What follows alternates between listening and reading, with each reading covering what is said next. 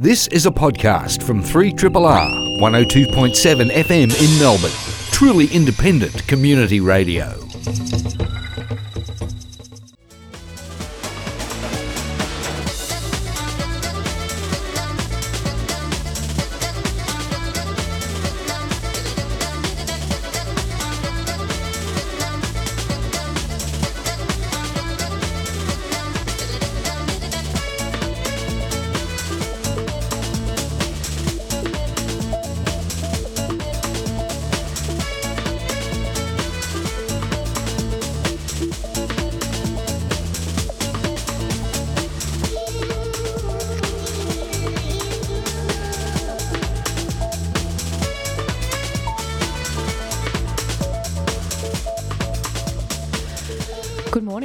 Morning, it's right on nine o'clock, and you're listening to 102.73 Triple R Radio Marinara is the name of this program. We cover all things wet and salty. My name's Bron Burton. And I'm Angeline Charles. How are you, Angeline? I'm good. Good. I'm good. Yay. I'm very excited Are this you? week. Why's that? Well, I saw a spotted quoll Yes. somewhere where you don't find them. And I'm very this. excited about seeing that. Unfortunately, it was roadkill. so it's not a great story for the quoll. But Well, it the does individual mean, in question, The individual in question, that's right. But it does mean that we have discovered a new area for them. So, yeah, I'll keep following that up. It's very exciting. I was on the road for 10 hours yesterday, coming back from Bermagui, which is where I've been for the last two weeks. And um, I saw your Facebook posting about your spotted quoll discovery. And I have to admit, not that I was kind of looking at the side of the road for 10 straight hours, but I kept noticing roadkill and having, you know, paying a bit more attention to it this time. I did see something that was looked like it had spots on it, but it definitely wasn't a quoll. This was in the middle of the road on the white line, so I, I was looking at it really to not squash it further when I saw the spots and thought, wow, that that's something very unusual. Yeah, it's very exciting. Thank you, Tim, very much for uh, for Vital Bits. As always, it's um yeah, it's lovely to come back and hear Vital Bits because that's one thing I really have missed while I was away. And uh, wanted to make a point too that uh, we're in the middle of April amnesty at the moment, which is also something that's kicked off while I've been away as well. And I tell you what, never have I noticed an absence of Triple R more than uh, when I've been in a position to not really listen to it. Because, of course, you can listen via streaming, but I happen to be staying in a caravan park where internet access was very limited and just I've missed Triple R for two weeks. I tell you what, there is there was a big gaping hole. I'm glad As to mu- see the absence made the heart grow fonder. It did. so I'm going to put a plug straight out there before we get into our show. And if it's time for you to subscribe, you can do that. Don't do it at the moment because there's no one out there to take the calls. Um, but you can call, of course, during office hours. You can always do it via online, uh, an online application at any time. All right, straight into today's program. And oh, look, we're going everywhere from uh, West Papua to Antarctica and right up into the uh, the Arctic Circle as well. First up, we're going to be catching up with Terri Allen, who is our in-house Radio Marinara dive reporter. She's been diving in West Papua. Uh, would you believe? How exciting! I've Yeah. heard it's really beautiful to dive there. Mm, I have too, and uh, I've never had the pleasure, so it's going to be great to talk to Terri. We're actually catching up with her from uh, Mount Gambier, which we, she's cave diving. She's a go-getter, isn't we, she? We pick high quality dive reporters here on Radio Marinara. Angeline, she can cave dive and then she can go diving in the tropics, and Terri can just dive everywhere. So uh, yeah, I'm keen to talk to her a little bit about that too, and kind of look at that contrast between diving in pristine tropical waters and then down into the dark, murky caves where it's bloody cold. Then uh, we're going to be speaking with Managing Director of Sea Shepherd Australia, Jeff Hansen, who's actually in Perth, so we'll be crossing to Perth, talking about their summer campaign, Operation Icefish, and the amazing goals that they've been able to kick over the last four months of campaign, five months of campaign work, uh, not just in Antarctica, but they've been pursuing uh, illegal fishers, uh, who we kind of know generally as poachers, um, for deep sea fish, largely Patagonian toothfish, but other deep sea species as well. And uh, one of, um, you might have seen there's been a bit of mainstream coverage of the sinking of one of these vessels. Up in, I think, just off the African coast. But they, one of their vessels, I think it was the Bob Barker, chased this boat from Antarctica all the way across the uh, Indian Ocean and up into the Atlantic. It sunk itself, though. It's important to note. Yes, allegedly. Allegedly, that's what happened. So uh, we're going to talk to Jeff about that as well, and uh, also talk about another campaign they've got going at the moment to try and get um, uh, or try and change current methods of shark uh, diversion um, in the Great Barrier Reef Marine Park. Oh, great. They've got a lot of uh, public support for what they're trying to do there as well. And then to finish, uh, Joanne Brookfield is a stand up comedian. She's currently got a show on for the Melbourne International Comedy Festival called uh, Then This Happened. And it's partly based uh, on her experiences with Sea Shepherd couple of years ago. So she's coming into studio to talk to us about those particular experiences and how she's managed to derive a stand up comedy show out of it. Oh, cool. I'll be interested to hear that. Yeah, not two things you normally associate together. sea shepherd and all the horrendous um, situations that they have to face, and then stand-up comedy. I'm sure they've got a lot of comedy on the boat because in, situations like that, you had to see the lighter side of it Well, that's before you go crazy. It would have to almost be a survival technique, I Yep. think. Yeah, survival tool.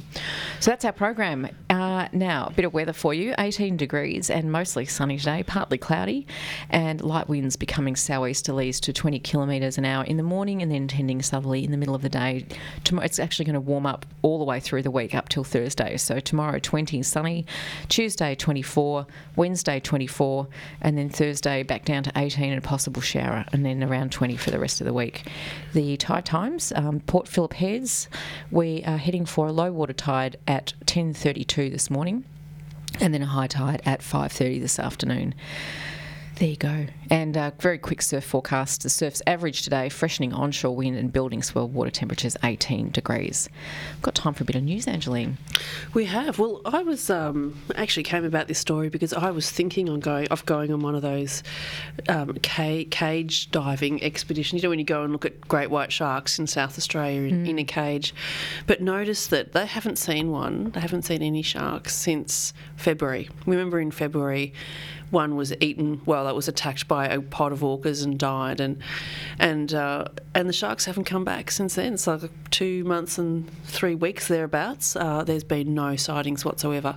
So there's there's three licensed dive operators, and they've written to the government and said we'd like to have um, some more sites that we can go to other than the um, islands, the Neptune Islands that they go to, because. Um, you know, the businesses are suffering, and all the businesses onshore that support this at Port Lincoln are suffering as well. So, it's a good local tourism venture, um, and that you know they're saying we want to open up some more sites for when we can't see sharks at Nep- Neptune Islands that we can go elsewhere. So this is open for comment at the moment in South Australia, and of course abalone and surfers and other fishing groups are, I guess, unhappy about this proposal because they think it's going to threaten their safety as well. But um, I mean. I can I can certainly understand how it's, it's such a hard issue to talk about because it's you know linked to our primal fear.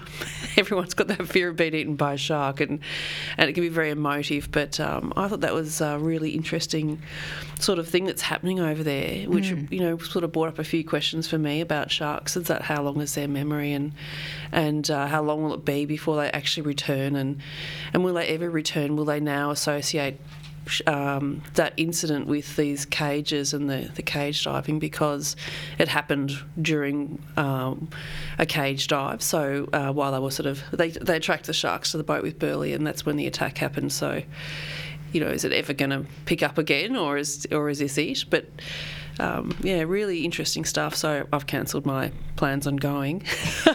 Well, it's not much point if there's not any great That's whites to go and look at. Well, I'm sure it'll be a great great boat trip out there, and yeah, it might be a little bit cold at this time of the year, but. It raises um, a whole lot of questions, doesn't it, around because this is largely about resource allocation, which is where all these arguments usually come from.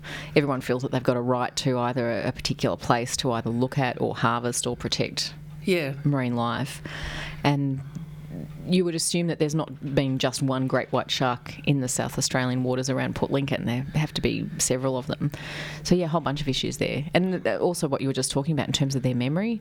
How hmm. how do the other sharks not know How do they know to not Well, how, come how back? do they all know this? Yeah, and uh, well, and, and about where they see their population. So they see about, they can to about nine or ten sharks on a on a trip. okay, so it's not just that there's one local resident that No, they see right, time and time yeah. again. There's lots of them. Sure, but then you've got to remember too, those sharks are in already there, they're already in the water. So this isn't about, you know, when people say it's going to attract more sharks to where we are. I mean, hello, they're already there. Mm. It just Burling just brings them into our visual field so that we can see them.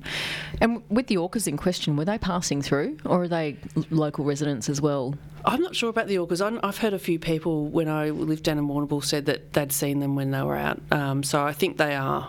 They Yeah. are around. They just don't come inshore where we might be. You wonder about whether it would be even feasible to convert the great white shark uh, experience into an orca spotting experience. I reckon the sightings would be far and few between. Might not be as viable. That they're going to be there.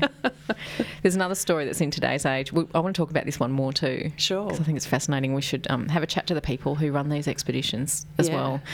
Um, yeah, a story in today's age uh, on page 18 if you want some more details about uh, China declaring plans for an uh, what's reported here as an unprecedented expansion of fishing for Antarctic krill.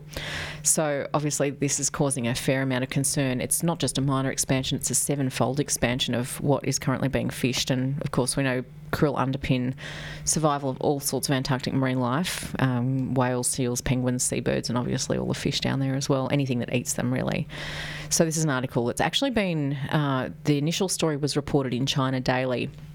And I won't go into too much more detail about it. You can read it if you want. Obviously, not in China Daily, but it, unless you uh, read Mandarin Fluent, or yep. Cantonese, or I'm not sure which language it's in. But uh, yeah, on the age in the age on page 18. But there is a quote in here which concerns me a little bit, and uh, this is um, the chairman of the China National Agricultural Development Group. Uh, his, his quote, which concerns me a bit, and he says, "Krill provides." Very good quality protein that can be processed into food medicine, which is true. But then it's this quote that worries me the Antarctic is a treasure house, yes, it is, for all human beings, and China should go there and share. So it kind of raises that whole question of yes, Antarctica is a treasure house, but it's being purely looked at at the lens of, you know, with the lens of what can we go down there and harvest, what can we go down there and exploit, and that uh, that China as a country feels that it has every right to go down there and, and harvest. It worries me too because because the Antarctic is uh, pivotal to our climate, and we, we probably don't really understand how much it drives the Earth. And going down there and interfering with the ecosystem is, I find, quite scary. That's right. There are concerns about the ability to manage this as well. It's the Australian-based organisation, which I gather is the Antarctic Australian Antarctic Division, which manages all Antarctic fisheries.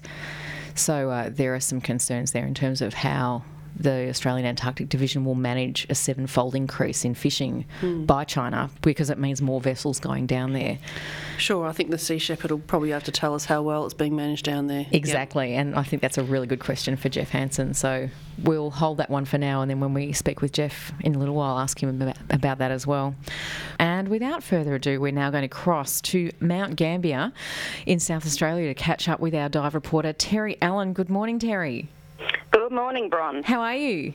I'm good, thanks. Great. It's great to speak. You've been you've been zooming all over the place doing diving since we last spoke. Yeah, I've uh, haven't been in Victoria or I haven't been in Melbourne very much, so uh, yeah, no, it's been good. So we wanted to focus a little bit on um, West Papua because that's where you've been and where you've been diving as well. And I thought maybe we'd just start by just talking about it, uh, generally describing it. It seems like an amazing place. I've only seen a few pictures here and there of what it's like underwater, but yeah, talk us through it. Yeah, so uh, it was an interesting place to get to for a start. We had to go through, like you imagine, you might fly to Papua New Guinea and then sort of fly across to West Papua, but uh, of course that's not the case because uh, they don't really sort of talk to each other that much, I guess. So yeah, we flew up to Bali and then we did, uh, I think it was two flights, island hopping across Indonesia uh, until we got to the mainland and then we sort of backtracked. Uh, to a, a small town um, on the sort of western tip of Papua.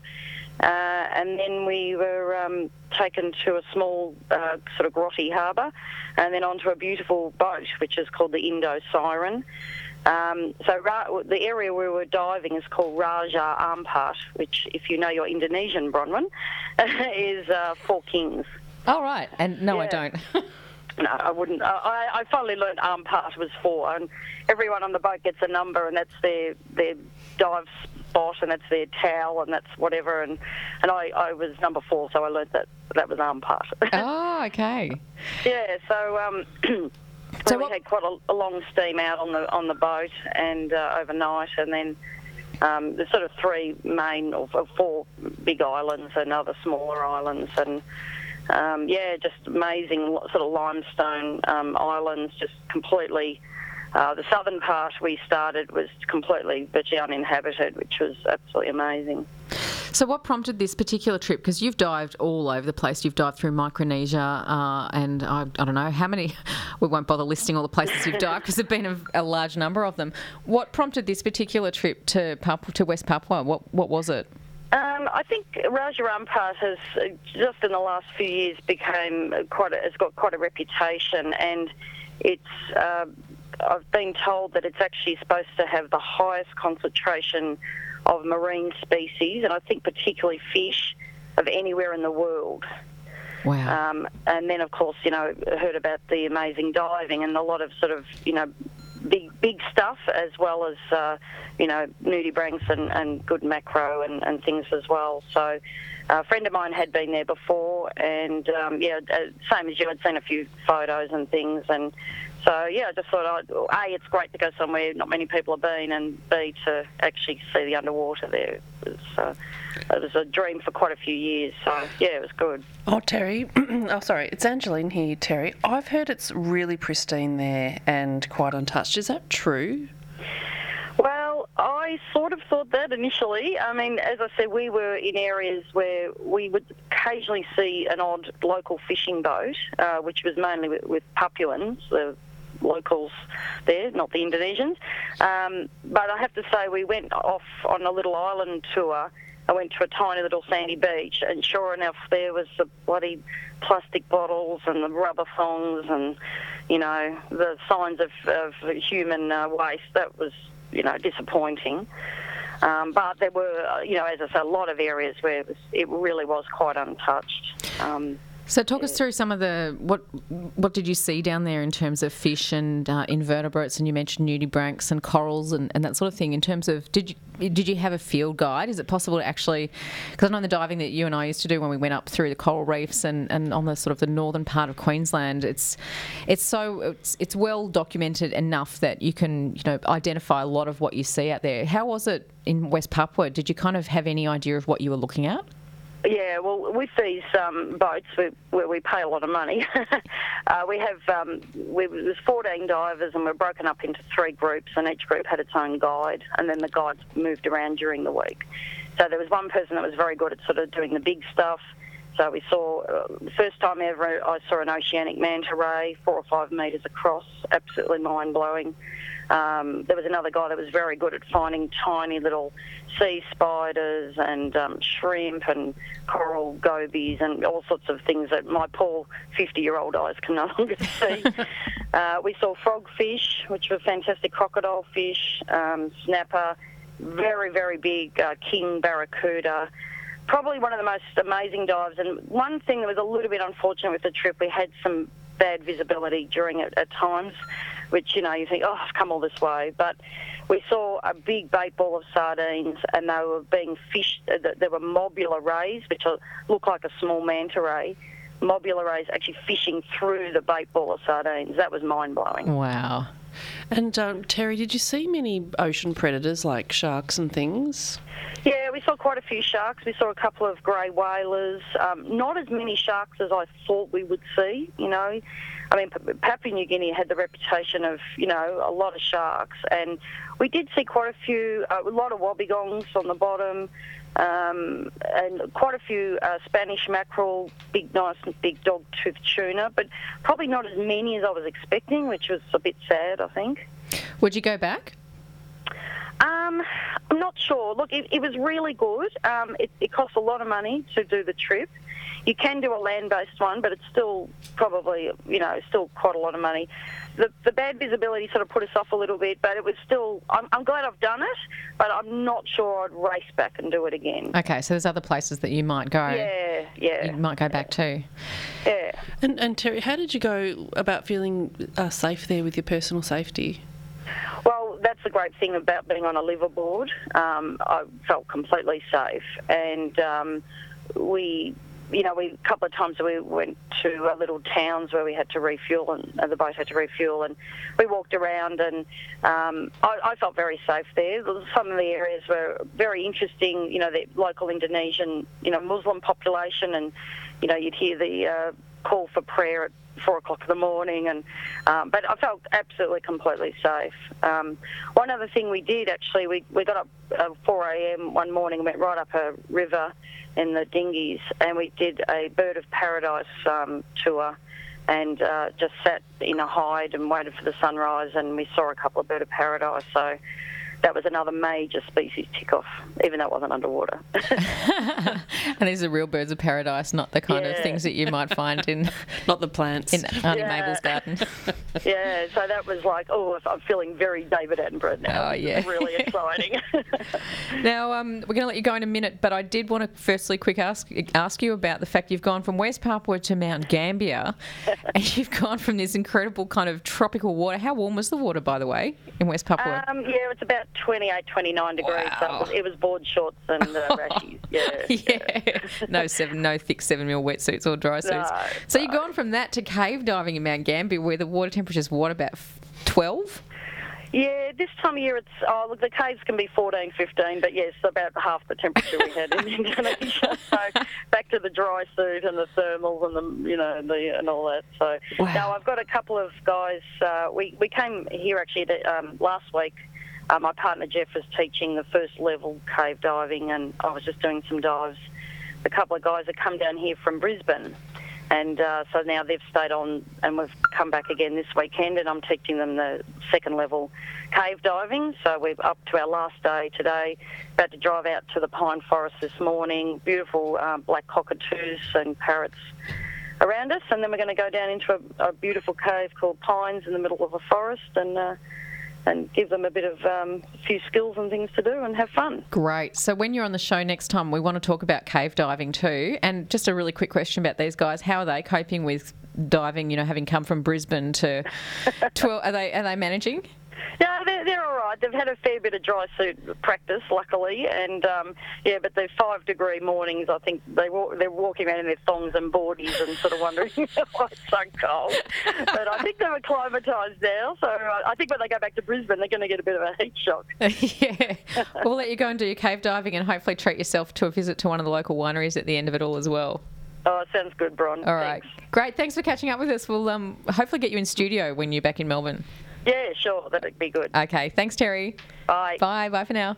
Terri Allen, our dive reporter. That sounds amazing in Papua New Guinea.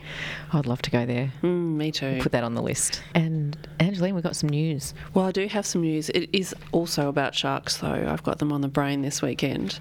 But I just saw a story online about a gentleman, a fisherman actually, um, from Pottsville near on the Gold Coast, who uh, caught a four metre tiger shark off the shore on a fishing line, which. Which apparently, if he had kept the shark, it would have been a world record As, from as a shore catch. as a shore catch, absolutely. It took him about three hours to catch it.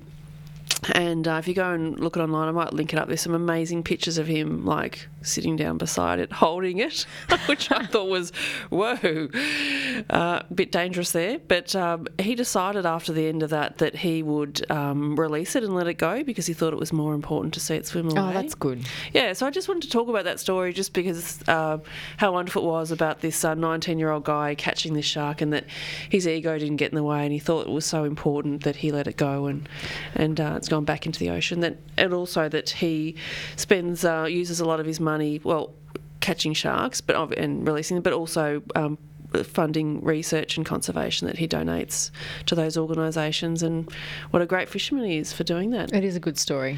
Yeah, so awesome to him. And uh, also up in the Kimberleys, uh, you know that around um, sort of um, northwestern uh, Western Australia, so up in that top end, that this is like an area where there's a lot of potential development coming on, and, and it's quite a, a you know a beautiful undisturbed area that probably It's a we bit don't vulnerable. yeah vulnerable and we don't know a lot about and, and, and could potentially need some um, protection and th- there's a research program going on at the moment where um, researchers it's a 30 million dollar uh, government funding to uh, to have a look at um, 26 research projects in the area to learn more about uh, the Kimberleys. Uh, so it's studies of fish, mammals, corals, and tides and climate change to understand more about it, uh, to plan better for the future development along the Kimberley coast. That's happening at the moment, and uh, and it's had a lot of local interest. They had a, a halfway, they're about halfway through the studies, and they had a workshop to let uh, the you know interested parties in the community know where they were up to and what they'd found out so far. And they had over 200 people register for it. So also a lot of local interest, which is great. It's mm. good to see the community wanting to know more. It is. Yeah, Cool. Thanks. that's it for me. Fabulous. And while the rest of us have been swimming, sailing, surfing, and generally enjoying the summer just gone, Sea Shepherd activists have been getting down to business, executing Operation Icefish in the Southern Ocean. They've been investigating and preventing illegal, unreported, and unregulated fishing, which we know generally as poaching. During the week, their efforts culminated in the apparent self destruction of the Thunder, a vessel well known to Sea Shepherd as uh, a vessel of piracy fishing. The sinking of the Thunder has been met with ovation by legal fishers, as well as conservationists and environmentalists, and is a significant step forward in wiping out illegal fishing in Antarctic waters.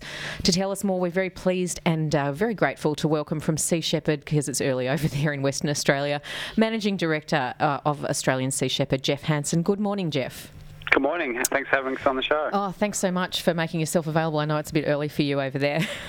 That's all right. The kids have a, have us up all night. well, we can relate to that as well. Thought we'd um, first up before we get into the activities over summer. I thought I might ask you, uh, in your role as managing director, have you seen Sea Shepherd develop over the years, and particularly in the support that you're receiving now? We've noticed it over the years. Things seem to be going from strength to strength for you.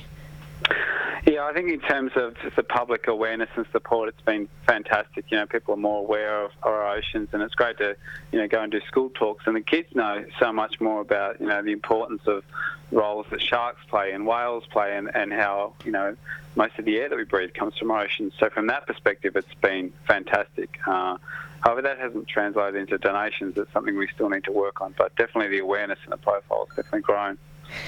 And uh, and also just in the work that you've done as well, um, and how Sea Shepherd Australia particularly is regarded on the world stage. I would have to guess that you guys would be up there with world leaders with other chapters of Sea Shepherd in what you've been able to accomplish. Is that true?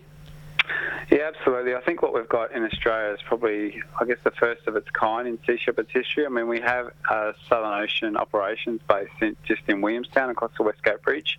Um, we've never had that sort of facility before in Sea Shepherd's almost 40-year history. And uh, I think a lot of what Sea Shepherd does, um, you know, no nonsense, actually delivering results, is not only what the world's been crying out for, but also Australians as well. And I think that really suits the Australian psyche. Now, it's been a really big summer for you, and when we last caught up with Sea Shepherd, it was with Michelle Mossfield, who was acting manager of the Steve Irwin, and that was back in September. And you're about to embark on Operation Icefish. Um, there have been a lot of presses that have come out in the last couple of weeks, really reporting, well, last couple of months, I suppose, reporting on the progress of Operation Icefish. So, uh, this is number 11 in your Southern Ocean Defence campaign. How's it gone? Yeah, we couldn't have asked for a better result, really. When we launched the campaign, there was a lot of knockers saying we wouldn't find any illegal activity. It was kind of a waste of time. Uh, and, you know, leave it up to the authorities. Well, the reality was the authorities weren't down there. The Australian Southern Ocean purpose-built patrol vessel didn't head down there, even though it was promising two 40-day patrols. And uh, it was up to Sea Shepherd. And uh, within only a couple of days of hitting the search area, we found the most notorious poaching vessel, the Interpol Wanted Thunder, um, just off the Banzare Bank, and that started a you know four-month pursuit of that vessel, uh, which went through three oceans and covered basically almost uh, half the Earth's circumference. so It, it's amazing. I was astounded when I was reading these figures in the press. That 11,000 nautical miles, this big chase for, by the Bob Barker chasing the Thunder across the globe. Yeah, I went through the Indian, uh, Atlantic, and Southern Oceans, and uh, it was just absolutely epic. And uh, it was also great that we had industry join us as well. Uh, not not only were we working with Interpol, but also in industry with the Austral fisheries as well. So I think it's um, you know it's a fantastic result. It's further given Sea Shepherd more credibility, and hopefully we start to get a little bit more support from the Australian government, which would be fantastic. Now, uh, this all ended during the week. Uh, I don't know if it was this week, it was reported during the week with the sinking of the Thunder. And I was thinking for our listeners who maybe missed what was reported in mainstream media, talk us through what happened with that. It looks like it was a bit of a self destruction uh, activity on their part. Yeah, well, we were pursuing the, the Thunder, and it was 110 days pursuit. Uh, we're in the waters just off São Tomé in the Príncipe off the West Australian, uh, West African coast, sorry. And we got a distress call from the captain of the Thunder saying that they're taking on water and they're abandoning ship. So we said, okay, we're standing by, ready to assist. Um, we got all, of the uh, crew got in life rafts. The uh, uh, something like 30 Indonesian and 10 uh, Spanish officers on board that vessel. Uh, we had big concerns for slavery on the things that we'd been seeing on that vessel as well with the Indonesian crew. And um, then the vessel was taking on water and all the officers were on board, but we managed to get a couple of crew on board the Thunder and have a look while it was taking on water. And we discovered that all the hatches had been basically wide open, the fish hole was open. So it was a deliberate, completely deliberate act of sinking and scuttling their own vessel um, because that, that was the vessel that was wanted by Interpol. They didn't want the investigation of all that their illegal catch on board, so they decided to scuttle their own vessel.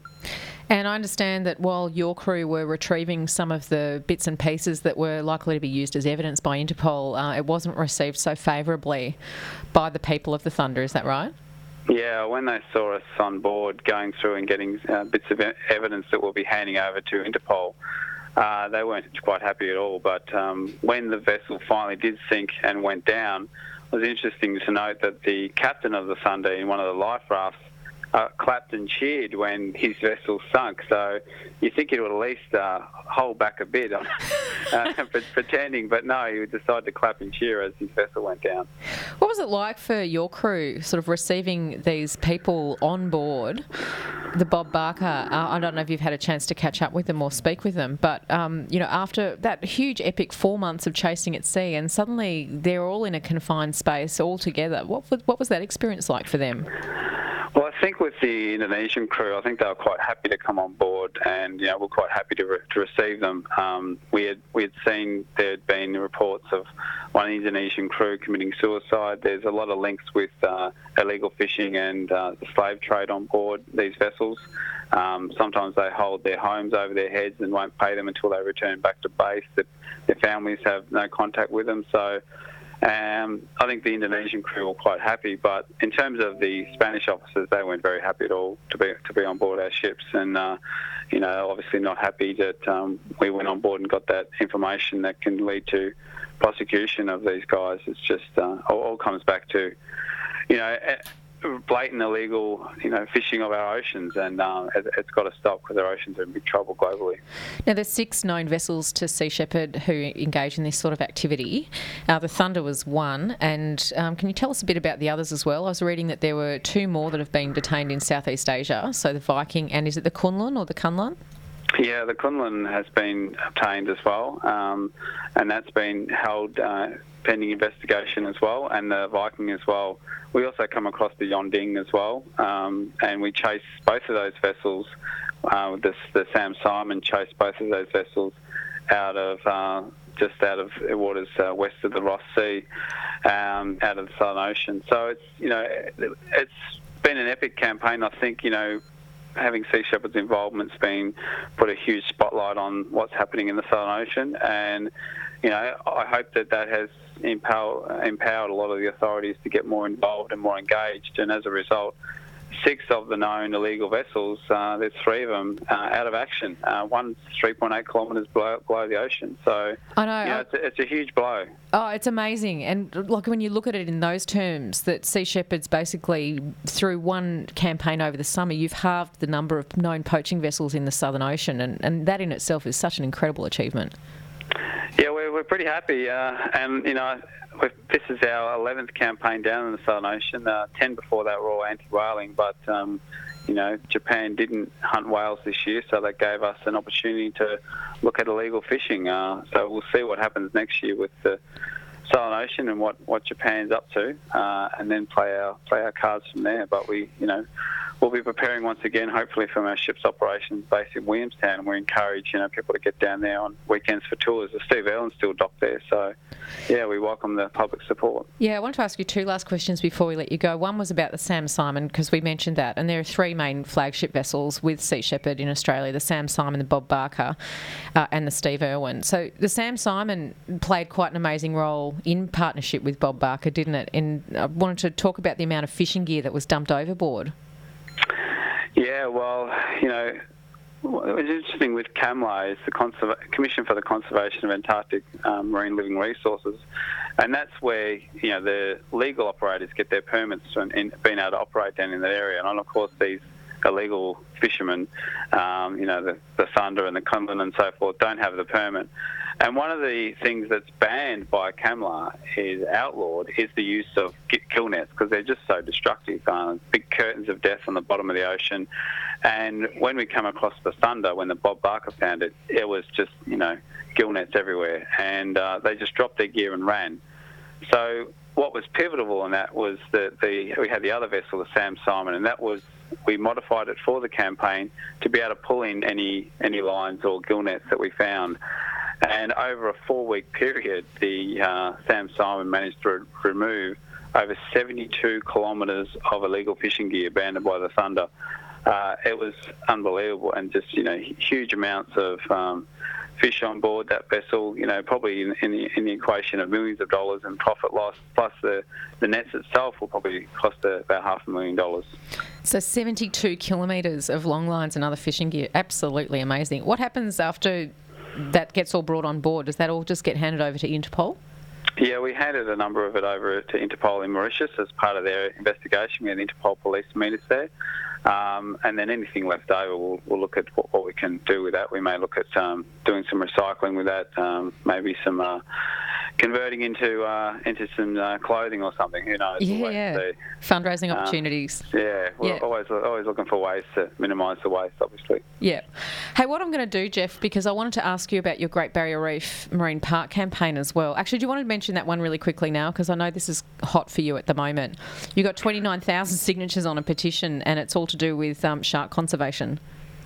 Yeah, well, we've got now 35,000 signatures. it's, it's all it's all been wrapped up now, and we've sent a uh, petition into the Great Barrier Reef Marine Park Authority, and we're asking for them to basically revoke the permit which allows the Queensland Shark Control Program to operate in within the Great Barrier Reef Marine Park Authority. I mean, who would have thought that we'd have you know, these drum lines, uh, you know, there's about three or four nets and over uh, over 100, 100 drum lines, which are indiscriminate killing devices. Basically, they trap and kill everything from whales, dolphins, turtles, sharks, dugongs, and they've been operating in uh, off the east coast of Australia since the 1950s. And uh, you know, it's 2015 now. There's we should be looking for alternatives that actually can help. You know, looking after our, our loved ones and uh, providing that public safety where there's a need without killing our marine life. Well, uh, let's hope that that all amounts to um, some positive turnaround in terms of uh, the action by the Great Barrier Reef Marine Park Authority. And, and Jeff, we'll, um, we'll be in touch again in the next couple of months, particularly when the Bob Barker and the Sam Simon return to Williamstown, and hopefully with uh, a huge number of people to greet them because what an amazing job that they've done over this particular summer. And we can talk more about what's next for Sea Shepherd Australia, particularly with the, the lead into some announcements by Japan on whether the whaling activity is planned to be resumed. Absolutely, and uh, thanks to all the listeners out there for supporting Sea Shepherd and what we do. It's uh, seashepherd.org.au. And, uh, you know, in today's day and age, you know, we're, the problems the world face are huge. And um, I, I think what, you know, Sea Shepherd delivers results. And when we collectively shut down whaling or shut down illegal fishing in the Southern Ocean, it's everyone from the mums and dads, the supporters, the donors, the volunteers, we collectively all do, and we should feel empowered and, and, and share in those victories. Absolutely, we 100% agree. Thanks so much for joining us, Jeff, and uh, we look forward to catching up with you again soon. Thanks a lot. Okay, bye for now. Jeff Hansen, Managing Director of Sea Shepherd Australia, and uh, we have put a link to their. We have already. It's Yep. had a lot of interest already. Oh, brilliant. Uh, and look, if you can get out there and support Sea Shepherd in whatever way, please do. Uh, the sea, uh, Steve Irwin, currently docked in Williamstown, and the Bob Barker and Sam Simon will be returning to shore at some point in the next couple of months. Now, as we've just been hearing, the work that Sea Shepherd does involves courage and conviction and being prepared to witness some incredibly disturbing assaults and violence in the Southern Oceans, whales, and deep sea fishes. It's not something you'd normally associate with stand up comedy. However, our next guest, a seasoned professional stand up comedian, not only managed to cut it with the most hardened ocean protectors and activists, but come away with the experience with a stand up comedy show currently on with the Melbourne International Comedy Festival. We're so well pleased to welcome to Radio Marinara to tell us more, Joanne Brookfield. Good morning. Good morning. Thanks for having me. Oh, thanks so much for coming in. Now, uh, I thought we'd start with the obvious question How does a stand up comedian end up on a Sea Shepherd ship? Were you uh, looking for the ultimate experience of pathos derived comedy? well, actually, in my in my real life and in my day job, because I I don't know stand up comedy, some kind of crazy fantasy job, but um, I'm actually a journalist, and so the reason I was on board, I'm not technically a, a crew member of Sea Shepherd, but I'm I embedded with them um, for the duration of Operation Zero Tolerance, which was at the start of 2013. So uh, I was on the Sam Simon and. Uh, Got to observe and write about the, the campaign, so I got to see it all happen close up. Okay, so you were their in house journalist when you went down there? No, not in, I wouldn't call me an in-house journalist. Um, I'm obviously an external party. They, they've got their own media team that Okay. um, look after their media for whale wars and that kind of thing. So I was um, outside observer in, in that regard. But yes, definitely on board. And so, what were you expecting when you went on board? Did you have any kind of ideas of what was likely to happen? Well, I have. I'm very familiar with the organisation and, and all the rest of it. So I did have a, a bit of an idea, but obviously each campaign's different. So I didn't really didn't know how it was going to play out. I was reliably informed. I picked a good campaign to be on though, because there was quite a lot of dramatic and very intense action that, that took place. Like all the ships got damaged. There was, you know, plenty of collisions and all, all that kind of stuff. So there was um, certainly lots happening on that one. Had you been to sea before? No, Wow. Okay. I'm starting to see where the comedy routine might come in. yeah. So, yeah, first time. So, yeah, go hard. Uh, yeah. Wow. That is a really big introduction to being to see. Well, also too because it happened really quickly. So mm, the conversation sort of was happening for for about a week and a half, um, and I wasn't sure whether or not I was going to be on board. And then um, again, what I'm told is typical Sea, sea Shepherd fashion is that you sort of get the call at literally the last minute. So like on Friday afternoon, they said I live in Melbourne, and they're like be in Hobart Monday morning. so I, I had to. Uh, not quite 48 hours or whatever it worked out to be to get absolutely everything together to you know to travel to Antarctica it's not like other trips where you go it's all right if I forget my shampoo or whatever I'll just grab some at the Yeah. 7 Eleven at the other end. you know, there is no other end. Like once you're on the ship, you don't get off. So it was a really strange trip to prepare for because I absolutely everything I needed I had to leave Australia with. Um, and, and you don't know how long you're going to be at sea for.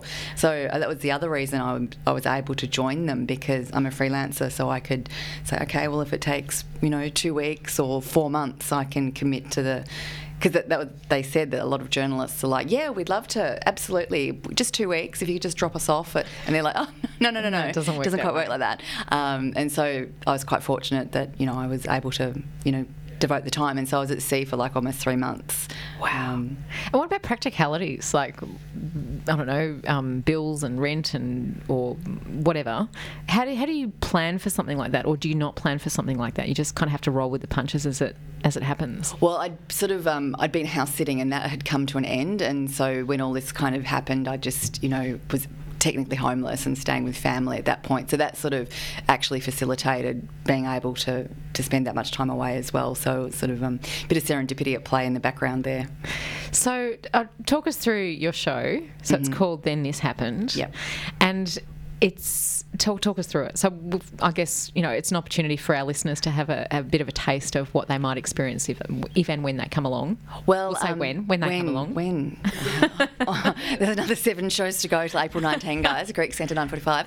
Um, um, basically, I've had actually a long break from stand up. This is my first show since um, 2008, uh, and so I decided I wanted to get back into stand up. And the, and the obvious thing was, well, what have I been doing in that time? My, my comedy's um, quite autobiographical, uh, so the most obvious thing in terms of that seven years um, is the biggest thing is you know I put go to Antarctica on my bucket list and went as if that's ever going to happen, and like literally lost my bucket list. Um, and so the fact that it actually transpired, you know, amazes me. But um, yeah, so that's what the show's about. So I've, I've been doing a bit of travel. So um, I talk a bit about my. I spent um, a summer in California. I've spent a couple of summers now in California, and I talk a bit about that in the show. And also, obviously, um, the bulk of the show, seventy-five percent of the show, is about being at sea with Yeah. Sea Shepherd.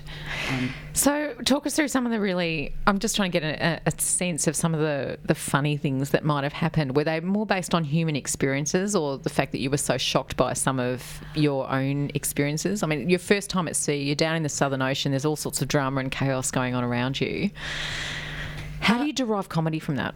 Yeah, look, this was one of the, the challenges because, um, you know, I don't, I mean, I know it's a red flag, comedy can be. It's like, oh, are you taking the piss? Are you belittling? Are you ridiculing? That can sometimes happen in comedy, and that's absolutely not what I'm doing um, to Sea Shepherd. Like, so in, in that sense, um, I wanted to be really mindful that, um, that, you know, I, I'm telling my story as I saw it um, unfold, but but within that, I'm sort of, um, you know, these are really extraordinary people doing amazing things, and I have huge respect and admiration for them, and and that's probably really what I'm trying to get across in the show ultimately. Um, so in terms of the, where the comedy comes from, um, it's it's more um, parts of the show are quite serious. You Yeah. know, there was there was one um, confrontation there where I thought that Bob Barker was going to sink in front of us, and I'm not the only person that thought that. Like, you know, we thought we were watching people about to die in front of us. Now, that's serious, and you know, and my, so my show has that sort of the, the light and dark of that in there. And uh, have any of the uh, people who you went down to the Southern Ocean come to your show? No, because a lot of them are still on campaign. a lot of them, some of them are on Icefish uh, at the moment, and others they come from all over the world. So, you know, um, they're scattered all over the place. So, no, I actually haven't had anyone who was on the Sam with me see the show yet. Uh, talk us a little bit through what happened in Hollywood too, because this is part of your show as well. So, is it Babe, Babe, Babe Mansion?